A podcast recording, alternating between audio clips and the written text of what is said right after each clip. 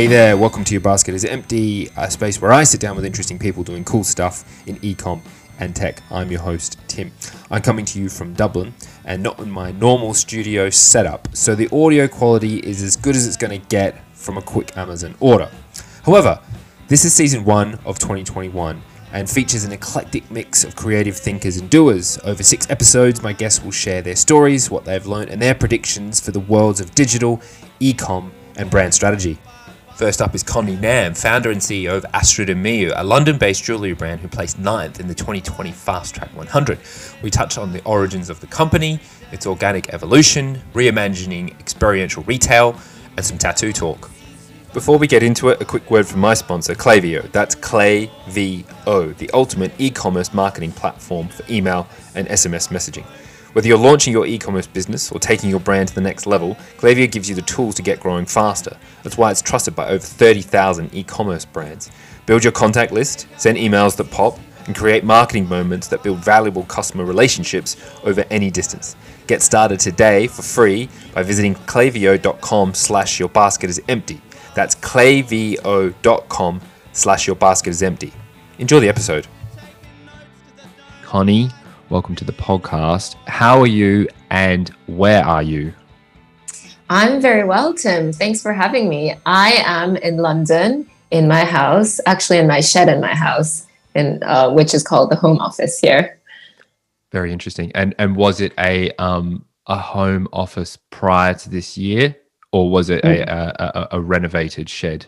It's a renovated shed. It's a renovated shed. It was literally a storage with everything chucked in. But then we we had this like amazing space that we weren't using. So about three months ago, two months ago, three months ago, um, my husband actually gave the renovation as my birthday present at end of September. That is an incredibly thoughtful gift, Connie. I like that. I think that's yeah. good. It's, it's both practical, thoughtful, you can enjoy it, others can enjoy it. I, I, like that. I think that's a good idea. Yeah, yeah me too. I might have forced him to present. um, so I want to. Th- there's a great, uh, as we were just discussing. There, there's there's a huge amount of content on your site, and we're going to get to that in a bit. Mm-hmm. So I think if anyone wants to learn more about the Miyu brand, I suggest they go to the site and check it out. But I'm I'm always keen to get your kind of take on the inception of how it starts. So just give me a flavor as to what was the inception of the brand. Yeah, yeah, of course. Um, I actually started Astrid Miyu as a project, um, embarrassingly. So I um, worked in investment banking for about five years, and then I did my MBA to take some time off. Um, and then I did an internship at LVMH, thinking that I wanted to get into fashion, but I just didn't want to go back to um, the corporate world. So I decided to start a project in the fashion space, and I was looking at different categories and every um, other fashion categories seem to have so many cool brands. Whereas jewelry, I felt like there was something missing. Um, in the mid market category, it was either you go to Topshop or Zara and get a throwaway jewelry, or you go to Tiffany's or Cartier and it's like ridiculously expensive. So I thought there's an opportunity to create something really well branded, fashion forward, and um, well designed and high quality. So that's how Miyu came about. And um, back home in Korea, I used to go to this small jewelry store where the owner was always there. She was so friendly. And I kind of um, wanted to create that environment, I guess, in a in an international setting at a scale. So that's how Miyu came about. And so I, am always intrigued because I, I, find that this is this is a common theme where someone who's maybe come from a more uh, corporate world, and we'll talk about mm. that in a mm. second. And they have like a side thing that they do. So I'm always interested, and I feel sometimes these are the gaps that are left out in these journeys. Like, at what point did you see like this was becoming a thing? Like, when did you see like the traction, whatever it is that you needed to go? Okay, I'm going to do this full time. And what were you thinking at the time? Does it did it happen organically, or was there kind of like a clear, you know, inflection point? Yeah, I guess um, for the first year, I kind of had my foot um, halfway all the time because I thought of this as a project. But when I first launched, the first thing I did was hire a PR agent. That was the biggest investment. And I guess I was quite lucky. Um, within two weeks or so, we were featured in Grazia and um, the stylist. And these lists, shopping lists in these publications were a big deal back then, eight years ago. So I think that gave me a lot of optimism to think, oh, oh my God, maybe this is working. And I started getting orders that were not family and friends. Um, so I guess that's when I um, thought that it's working. And I guess the big inflection, but uh, no, no, going back to your original question on what I was thinking. Uh, so, so many things. Um, I was thinking, should I leave this as a side project and get a real quote unquote real job? Or do I stay small, keep on bootstrapping? Or do I scale, get investment? Do I hire people? And I guess the definitive commitment was when I hired my first employ- employee. Um, because I had someone on payroll, I had to be responsible for someone. So that's when I really committed, which was one year on to setting up the business. And talk me through that that period. Did you did you have people around you kind of um, helping you make some of those decisions? Were you uh, doing loads of reading? Like, h- how did you kind of navigate that time? Because I get it. Like, yeah, you, you bring someone on, and then that that's kind of it. It's real. So you you're mm. responsible for somebody. But did, did you did you have a network, or were you just going it alone? How did that work? Um, I think at that time people always um, connected me to other startup founders so we were just bouncing ideas but i think looking back no one knew what they were doing anyways but it was a it was a really good support network where we could bounce ideas um, around um, a group of really smart people so i think that was um, yeah those are the people that i was speaking to. Um, i want to quickly before we get into some of the more uh, interesting bits of the brand and the site and, and kind of what you're doing right now. You, you touched on it there and that you were came from a kind of investment banking background and then you moved on to an MBA. You're not the 1st mm-hmm. person that I've met that started a consumer brand that's that's come from that world. And I'm always intrigued, like, you, what advantages do you think that that brings? Uh, and I suppose equally, do, do you see it as as as as posing any challenges? Um, I yeah, it, it's funny that you say that because I recently interviewed um, Ade Hassan, who's the founder of Nubian Skin, and she also comes from investment banking during the same era. And I know that you came from investment banking as well, Tim, mm-hmm. right? So mm-hmm. you would be able to answer this too. But I think um, maybe there are three factors. Firstly, in investment banking, you're looking at so many different business models, right? Uh, obviously, vicarious, you're not executing anything, but you have that full visibility and you have um, you know visibility and connections with the CEOs and CFOs. So you build that confidence, I guess. And then um, the second part is the work ethics and resilience that you need to build up in investment banking and that hustle. Um, because back back then, I don't know what it is right now. It's probably not as sexy to be investment banking right now. But when I graduated many years ago, um, I think the smartest kids went into investment banking or consulting but the ones that had hustle went into investment banking. So maybe that's it. And then the third is um, if you're an investment banker, you kind of know the language of investors and how to speak to investors and um, access to capital is re- really important if you want to scale your direct to consumer brands so i think that could be another factor but i'd love to hear your thoughts on this your observation I think all of those things hold true. I, I would say, um, so I, I ran a record label for a while, so I have kind of done my own thing for a bit, mm. and mm. um, myself and I had a kind of um, it was a very very small time thing. I had a, a business partner, and the thing I found that worked in my favor coming from that world was also quite a good handle of like numbers in, in whatever form that took. Do you know what I mean? But specifically, yeah. kind of like you know, b- b- business numbers and even as simple as things as like understanding what what profit margin is. Because I, I, felt yeah. that, and, and, many of the entrepreneurs I've, I've met along my journey, what if you've got someone in the team who's kind of got that grasp, and that that usually not necessarily puts them at an advantage, but it gives them a good foundation to be able to kind of I suppose, be prudent about the, the mm. business, you know, and kind of have that um, not necessarily checked off, but you know, somebody looking after it. So yeah, I I, I think the yeah that the hustle thing that's kind of the most important one I would say because, the, because the numbers, yeah, I mean it, it's good, but you can always you know, particularly now, you know, outsource or bring in yeah. you know that that kind of um, expertise so yeah the, the hustle thing i think is is definitely also maybe like the ultimately, I suppose it's the risk bit, right? It's like the bit where you, you mentioned it before. You have a side thing, and then at some point you're like, I'm going to shift everything into that. And I suppose that uh, uh, that ability, that confidence, um, that kind of um, foresight to you know to just go for it, I think is probably something that maybe that world kind of teaches you.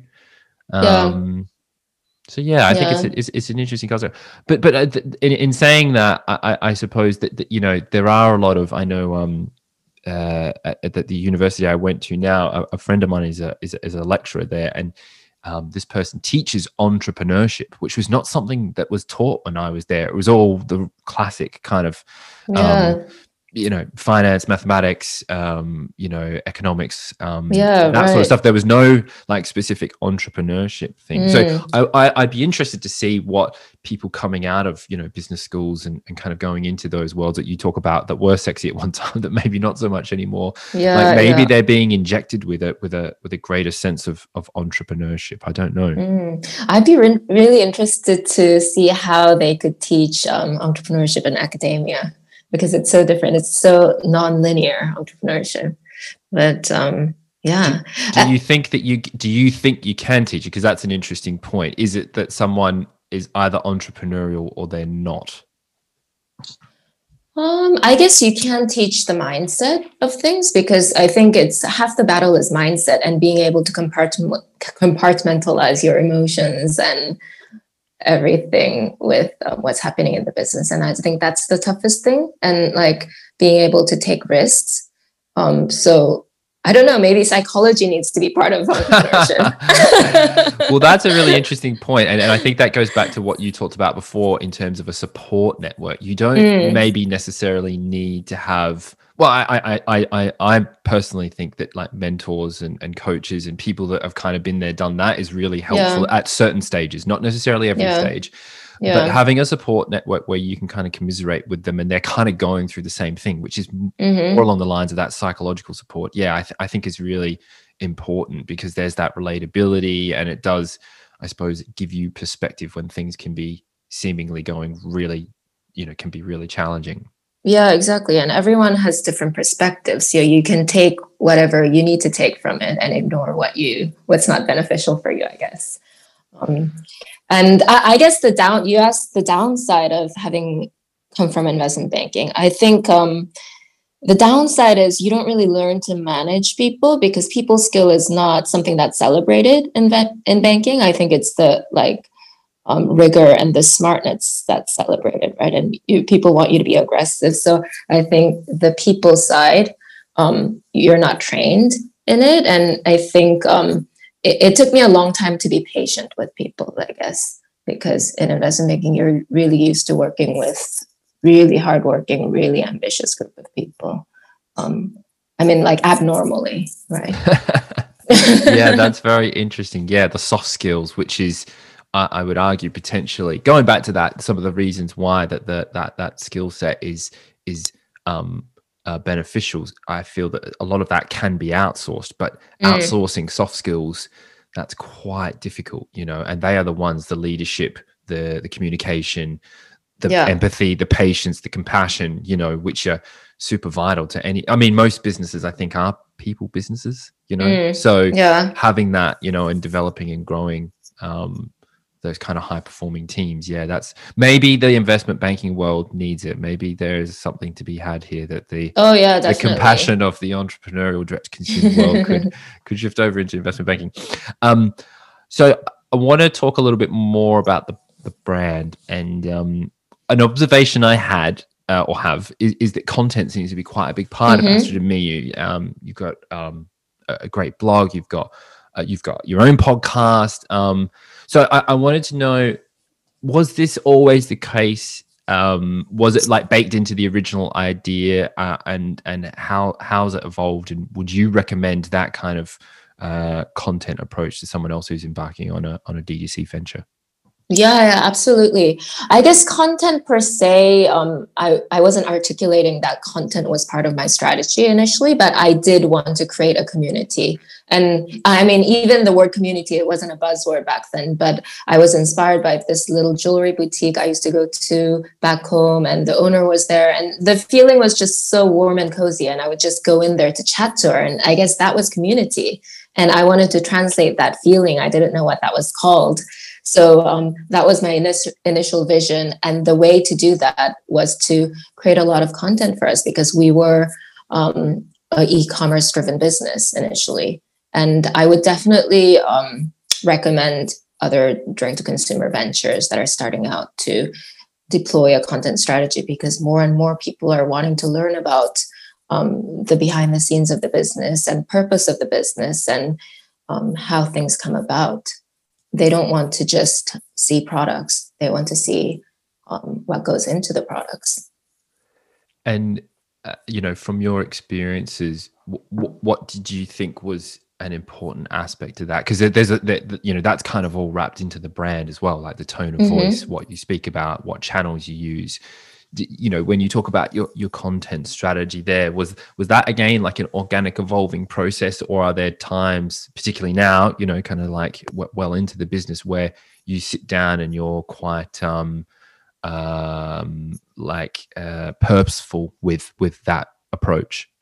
Yeah initially we were pretty organic i guess. We just posted what we felt like posting but during the pandemic, we saw more and more people resonating with um, things that were not jewelry related. So when lockdown hit, we gave self care tips and we spoke loudly about Black Lives Matter as well, because diversity is something that's so passion, like that's such a passion for me personally, being an ethnic minority. So we started talking about it and we saw that having a strong voice um, being a little bit political really resonates with our customers. So we're being a lot more thoughtful um, from now on. And next year we have a whole like content strategy where um, we're you know voicing our opinions more strongly versus before um, being less soft and being more opinionated. You, you, touched before on the concept of community building, and that's certainly another observation that I take from kind of um, or the outward perception of, of, of Astrid Miyu. But I know you've got some interesting initiatives kind of running, um, and one's called the, the Brand Lab. Can you tell me a little mm-hmm. bit more about that? Yeah, yeah. So the Brand Lab, this is this was also a very organic process. So when lockdown hit and we went through crisis management, um, oh, I, I've seen so much kindness around me um, and so much like togetherness. And I was just reflecting back and thinking, how can I add value to the society and community?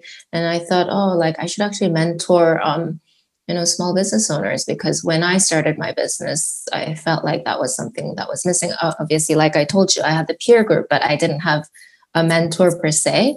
So I started um, informally mentoring three business owners, and then off the back of this my team started uh, um, mentoring graduates. So we launched a student mentorship program separately.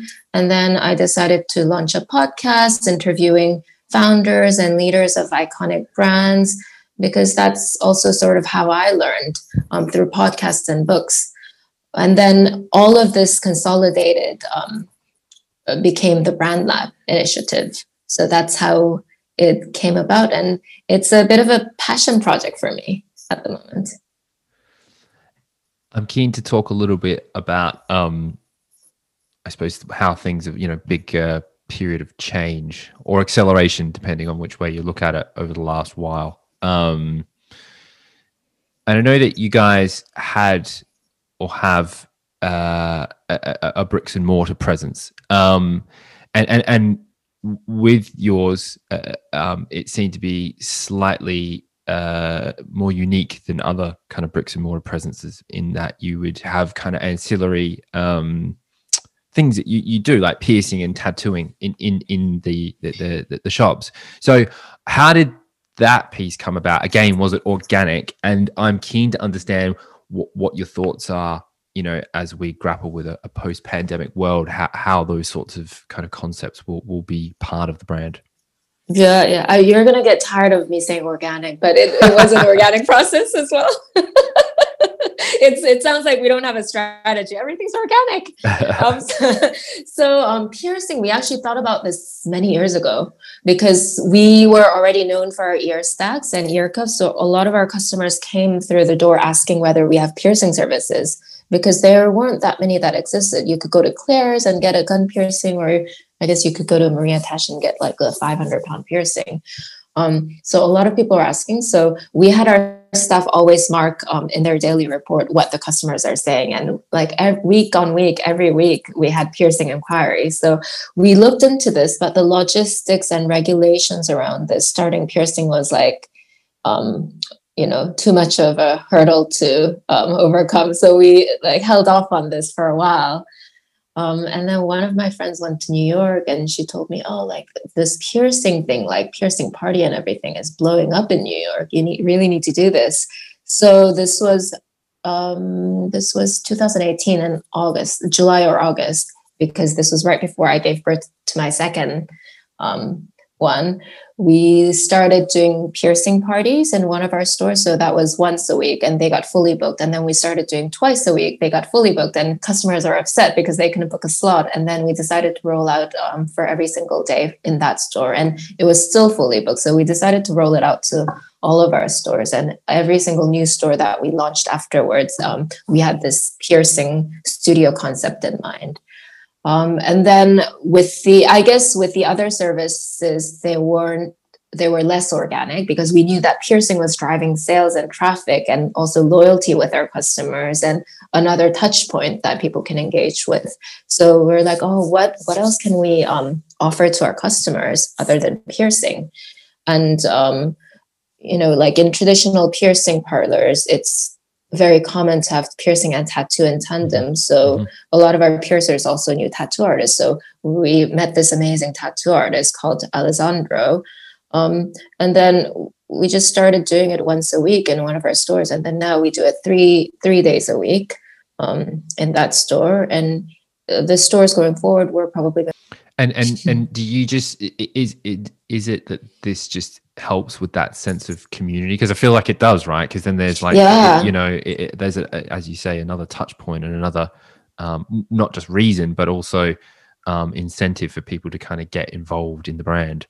Yeah, exactly. And if you're getting a service done, um, especially if you're getting, you know, your ears pierced, you're putting your um, I guess, body part at risk with someone. Um, and also, it's like going to the hair salon. If you go to the hair salon, the stylist will chat to you for an hour. With piercing, the piercer will chat to you for 20 minutes, 30 minutes, and you build that bond. And you don't really have that kind of engagement if you're just buying jewelry, right?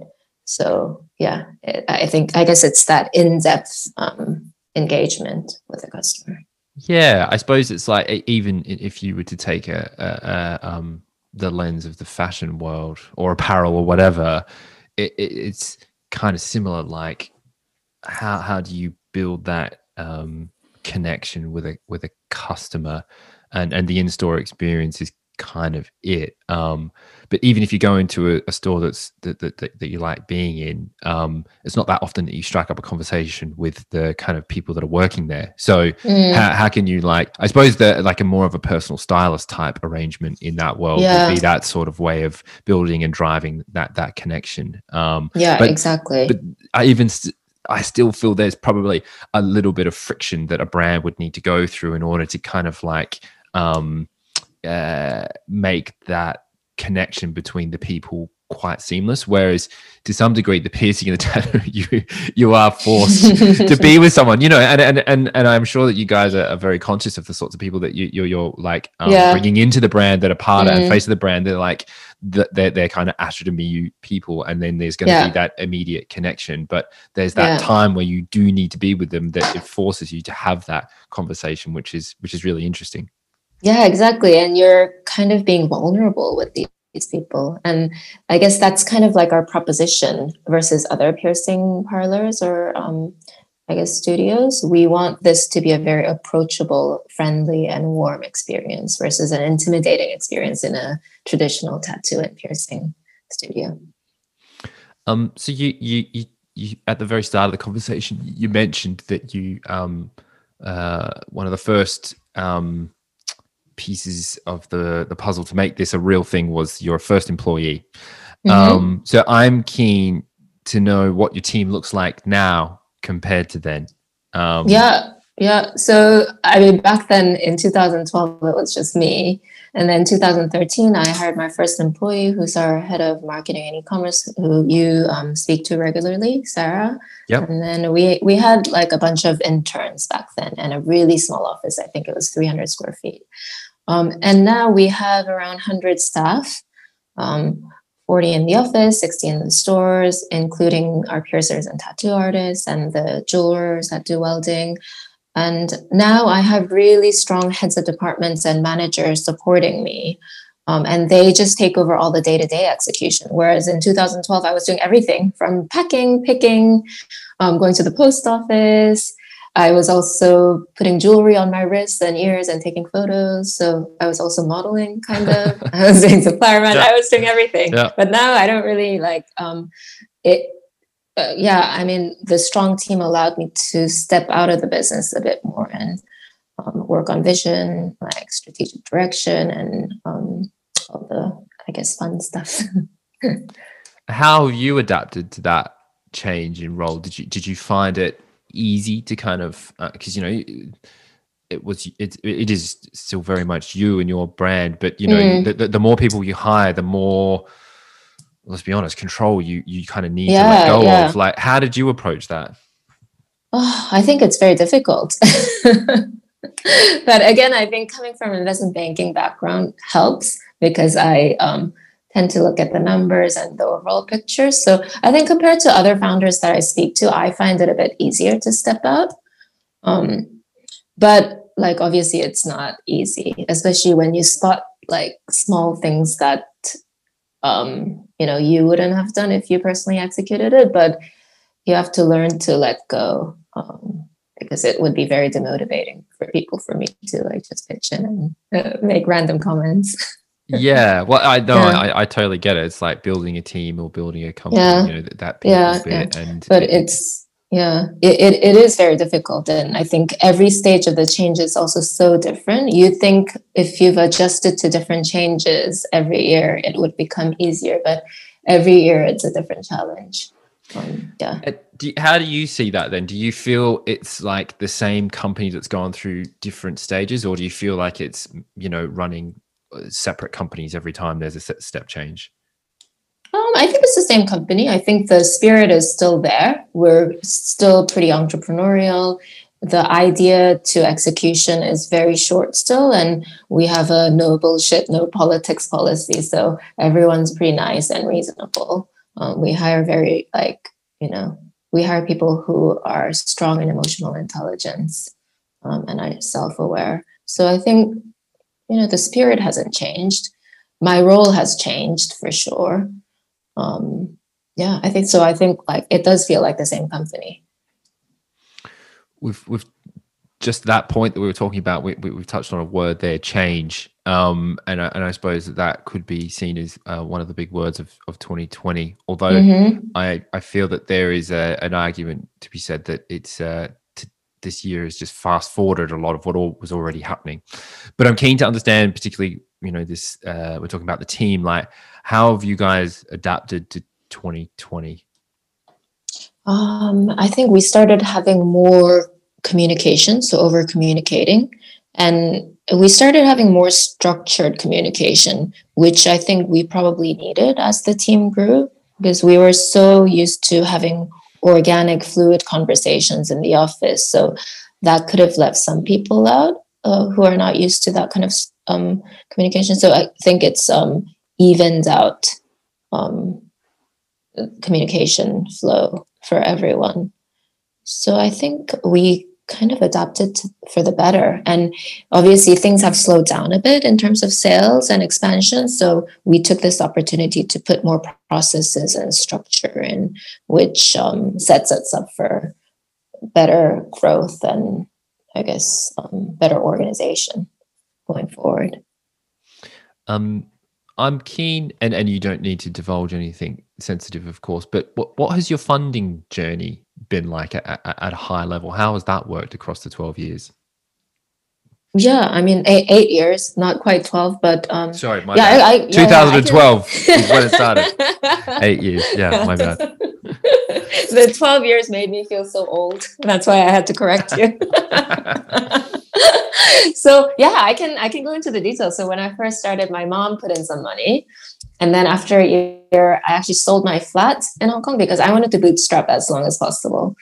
Um, and then 2015, my hu- hu- husband, boyfriend back then put in a bit of money because he knew I was struggling.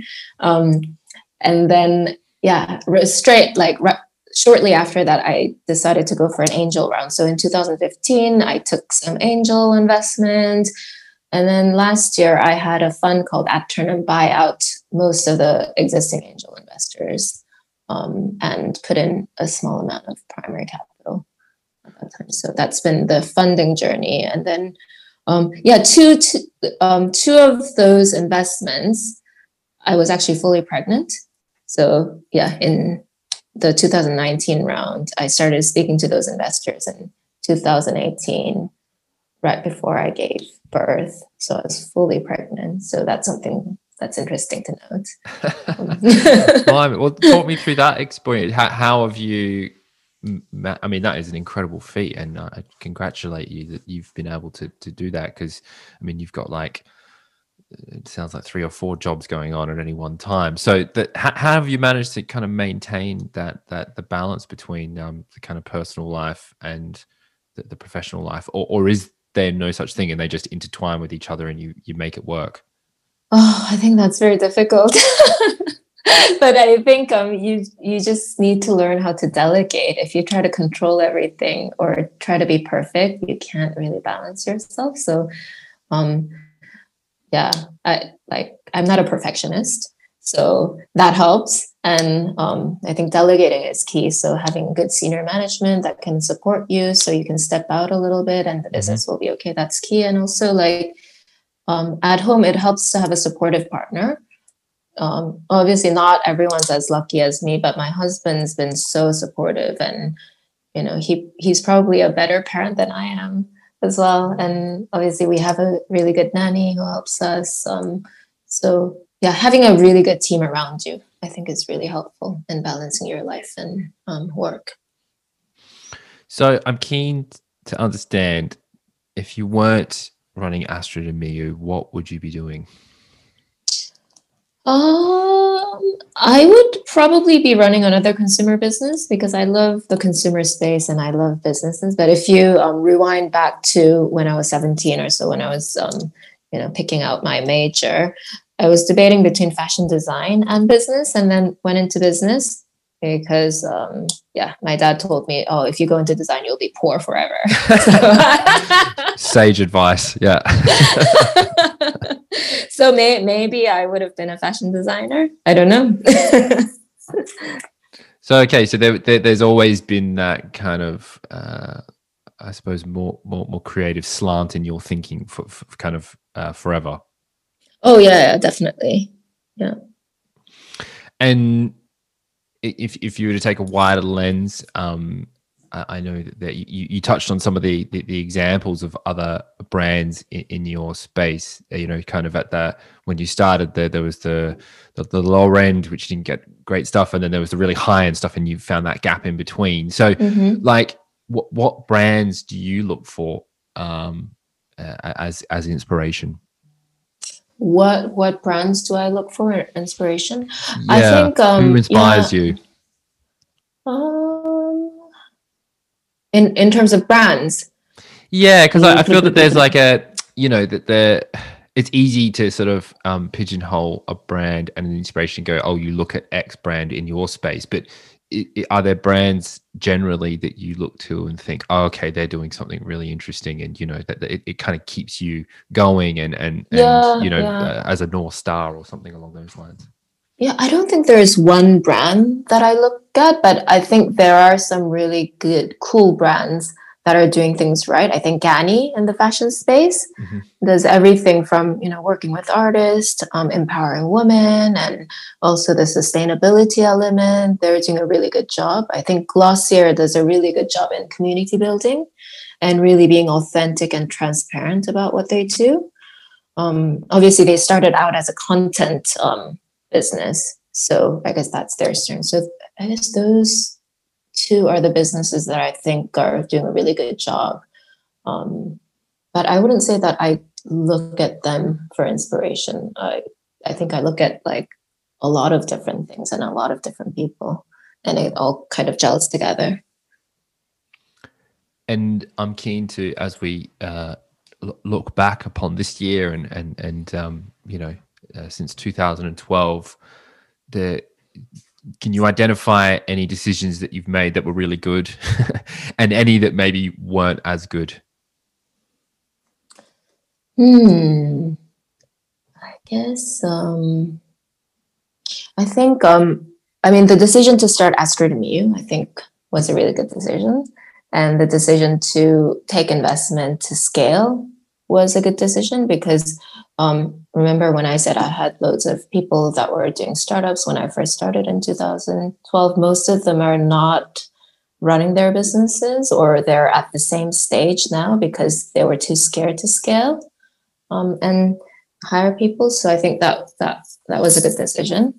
And then I think the worst decisions I think was from hiring mistakes. So talk, talk me through that. What what what did you learn from those ex- the, the, the hiring mistakes? Because yeah, I've got plenty of uh, of, of battle stories we can we can share. Uh, I've learned that interviewing well doesn't mean that people can do things because, especially at a startup, you need people who can execute and who, who can, you know, put their heads down and work and do things. So uh, I, I guess I learned that the hard way because I put a lot of weight in like confidence and how they can pitch and things, but those are not the most important skills. They're good if you're a sales in a sales role. Um, so yeah, I think one example is that. Yeah, you need to be able to sniff the bullshit. That's for sure. Yeah, yeah, exactly. yeah. What what were your learnings? I'd be curious to hear. Yeah, similar sort of deal. I think what I've learned is that I used to have this kind of romantic idea of like you would find the diamond in the rough, and, and, and it Mm. was like someone would just kind of that in interviews in high you get bowled over by someone, and we're kind of there's this natural lean towards oh I want to be wowed, and Mm, yeah, that's definitely a thing. I think like people who are impressive that leaves a, a great impression. Yeah, but mm, I feel that that I've learned that well, what I've found to be successful is hiring is a journey, and you kind of need to go on the journey with people. And I like to start Mm. off really small, and I have like a chemistry meeting with them, and I just yeah. talk to them. I get them to just explain like what it is that they've done, and um, I try and look for things like can they explain to me really succinctly what they've done, or do they kind of waffle? And I just feel Mm. that it's those really little things like that in that first 20, 30, 40 minutes, whatever it is, Mm. that you get a real sense of how someone kind of just operates. And then ideally, this was you know pre-COVID, I would always like to um, not necessarily interview, but go for a coffee with the person and see Yeah. how they interact with the outside Mhm. world. And the things I'd be looking for were again, it's little things, but I feel it's really important. Is like how they interact with, like, say, if we went for a coffee, like how they interact with like the waiting staff? Were they like rude to them, Mm. or were they really compassionate? Do you know what I mean? Just things like yeah, that. Sort yeah, of trying yeah, to pick up on those I- soft skills. Yeah, yeah, I know what you mean. I completely agree, and I've kind of prolonged that interview process as well. So I normally have a four stage interview. So like initial one would be very casual, and I want to see whether they actually listen to me and address the question that I asked them, which is which is really which is really basic, but not a lot of people can do that because they're so consumed with what they want to say rather than listening to what I have to say. it's so funny you say that. So like I um I, I used a uh, a, a kind of like grad scheme um uh, agency um Mm. for, and they they kind of uh, I suppose the, the more ju- ju- junior type people and and we we hired a few people from them and two of them were absolutely exceptional like two of the best people uh, I've worked with and and um one of them's unfortunately moving on at, at the end of this year but um the other Jules she's still with us and and they're so so good they were kind of that like you got wowed in the first interview, but it was really interesting because um, they'd obviously gone through this grad program and the grad program, which was kind of like a sales and marketing grad program. When I went into the interview, they it was clear that the grad program had told them to say all these certain things, and I was like, I, you know, as we were chatting, like in the interview, I had to. Stop, I was like, look, I think I can tell that the grad program have told you to say things because it doesn't. it feels disingenuous, and it's not. Yeah. I want to hear about you. Like, what do you think? Yeah, and, yeah. You know, they were both incredibly intelligent and, and and great people, and it was it was weird because I felt that that, that grad program, well, maybe I wasn't the right target market for that grad program because I wasn't like mm. a SaaS sales mm. company, but it yeah. felt very formulaic. And I was like, that that seems weird that they're obviously telling these, you know, very young and impressionable people to do these things when they go mm, into an mm, interview. And it just mm. felt re- really bizarre. Yeah. Um, you want to you want to really see the real them, right? Get to the bottom of things. Exactly, exactly. Yeah. And I and I find that so that, that I, I, do a similar thing. So stage interview, meet more people, ideally see them in different environments to see how they handle different situations. And then a lot of it, you know, when you get down to the kind of the, the real pointy end, it's just I pose real world problems. Like, hey, this thing happened to me yesterday. How would you deal with it? And I'm really trying to figure out like how do they think? Like, what's their decision making process? And like, how would they approach certain situations? Or even I just, you know, like, hey, we've got this real problem going on. How would you deal with it? And you know, mm. it, it, you know, people that are coming up with creative solutions and, and all this sort of stuff. You, oh yeah, that's like really interesting. But to some degree, I, I find that I, I probably lean towards an assumption. Like if they're yeah. applying for a job and they've worked at X, Y, Z, like I suppose someone coming into AstroMew, you say they were coming into like a, a, a, social or a marketing role or whatever. Yeah. They've worked at like three or four direct consumer brands and they've done mm. what you've done. I kind of feel that okay, I assume you can do the job. Like I don't I assume that and you know yeah. that will come out with references and you know the kind of mm. basic stuff. It's more than about that, you know, the people and then are they the right cultural fit? So making sure that that's first and foremost, and you know, yeah, yeah. Because I find that um, I talk to a lot of companies that um, haven't got that sorted, and then they wonder why their interviewing or their hiring isn't working. And I feel like, well, if you haven't figured out what the sort of people that you are and what you want to be, yeah, then how do you know that you're bringing those people in? You know, and so that's yeah, kind of exactly. Yeah, yeah, yeah. So stage, yeah, exactly. So I actually, um, after I made all these mistakes, I spelled out you know the value and culture that i want to create and that made it so much easier to hire these people um, it kind of filtered the bullshit and um, bullshitters and assholes I, I, think we have a very similar approach to hiring um, I think so, yeah, and I, am I'm, I'm I'm always in, intrigued to see how other people do it because I've mm. definitely I feel that that that is the I find, and this is what I find when we, we talk to clients as well. I feel that like clients, yeah, they want to hear like, you know, all the great stories that you've got and, and, and, kind of similar to you guys, like consumers want to see all the, the, the most amazing new product. But uh, I feel that to some degree that the, the, the, clients and the customers, they want to see where you've not done things right and learn from it, you know? And mm. I feel mm. that that's really where the hiring piece comes into it. It's like, where has it not yeah. worked? And, you know, yeah. how, how have you kind of navigated it? And I think that's the yeah. stuff. Yeah, Exactly, because it's not something you can see on the surface, but it's the most important thing if you want to scale. Absolutely. Um, I'm kind of keen to to draw it to a close, so I've I've uh, I've got a question here for you. So yeah, um, you're walking past Astro Miyu store, uh, mm-hmm. and you're gonna pop in and you're gonna get a tattoo. What would it be? I actually recently got a tattoo um, of my star sign Libra, but I guess um, if I were to get another one, we just launched our birth um, flower range. So I get a puppy, which is an August flower, which is when uh, my husband was born. That's very nice. Um, I think anyone, so I've got quite a lot of tattoos, and, and I would say to any listeners out there, if anyone tells you that it gets better the more you get, they are lying and it is just as painful as the first one. But I highly recommend what, it. What do you What do you have? Uh, I, it, you know what? It's it's rather morbid. All of my tattoos. So I've got a um. I'm quite into art as well. So I've drawn all the tattoos that I've got, and um, oh wow.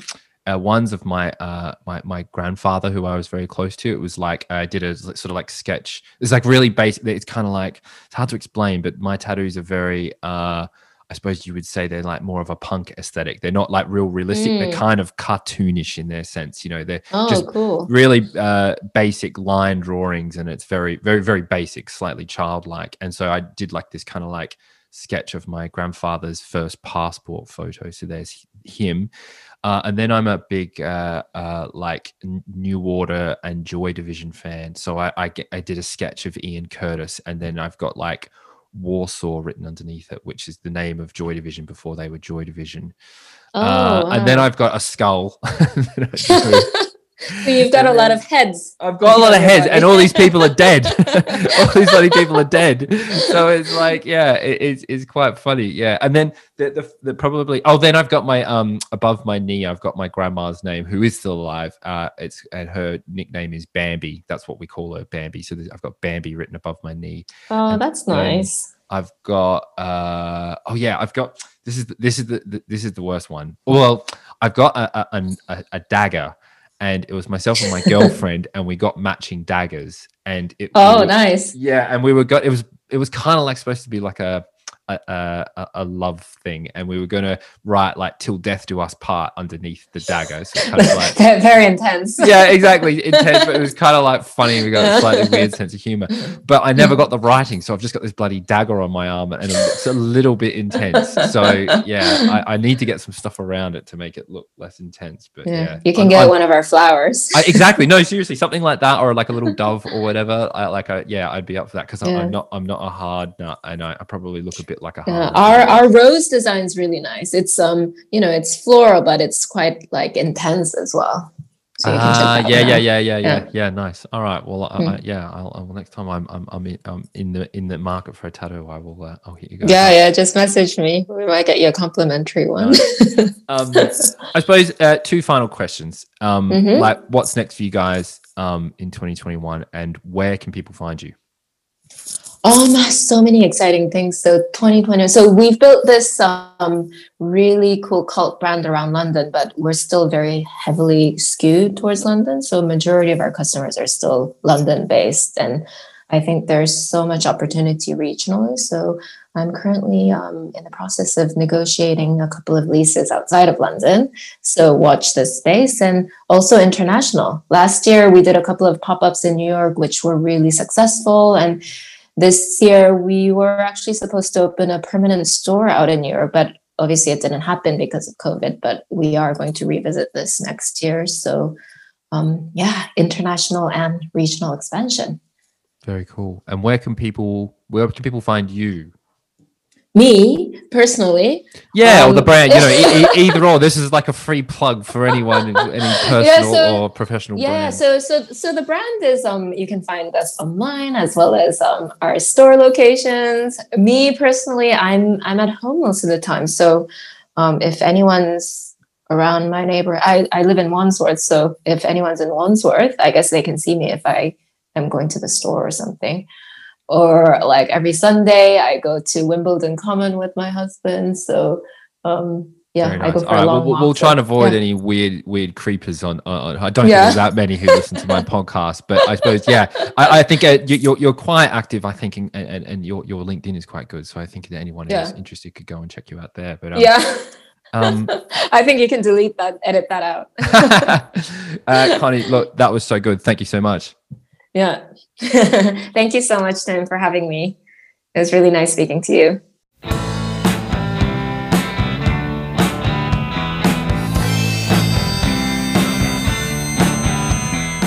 There you go, first episode for 2021. A massive thank you to Connie for joining me. Go check out Astrid and Miyu at astridandmiyu.com. Before I go, a quick word from my sponsor Klaviyo, the ultimate e-commerce marketing platform for email and SMS messaging. If you want to learn more, go visit them at klaviyo.com slash your basket is empty. As always, if you like the episode, please subscribe, download, and tell all your clubhouse mates to do the same. I'll see you next time.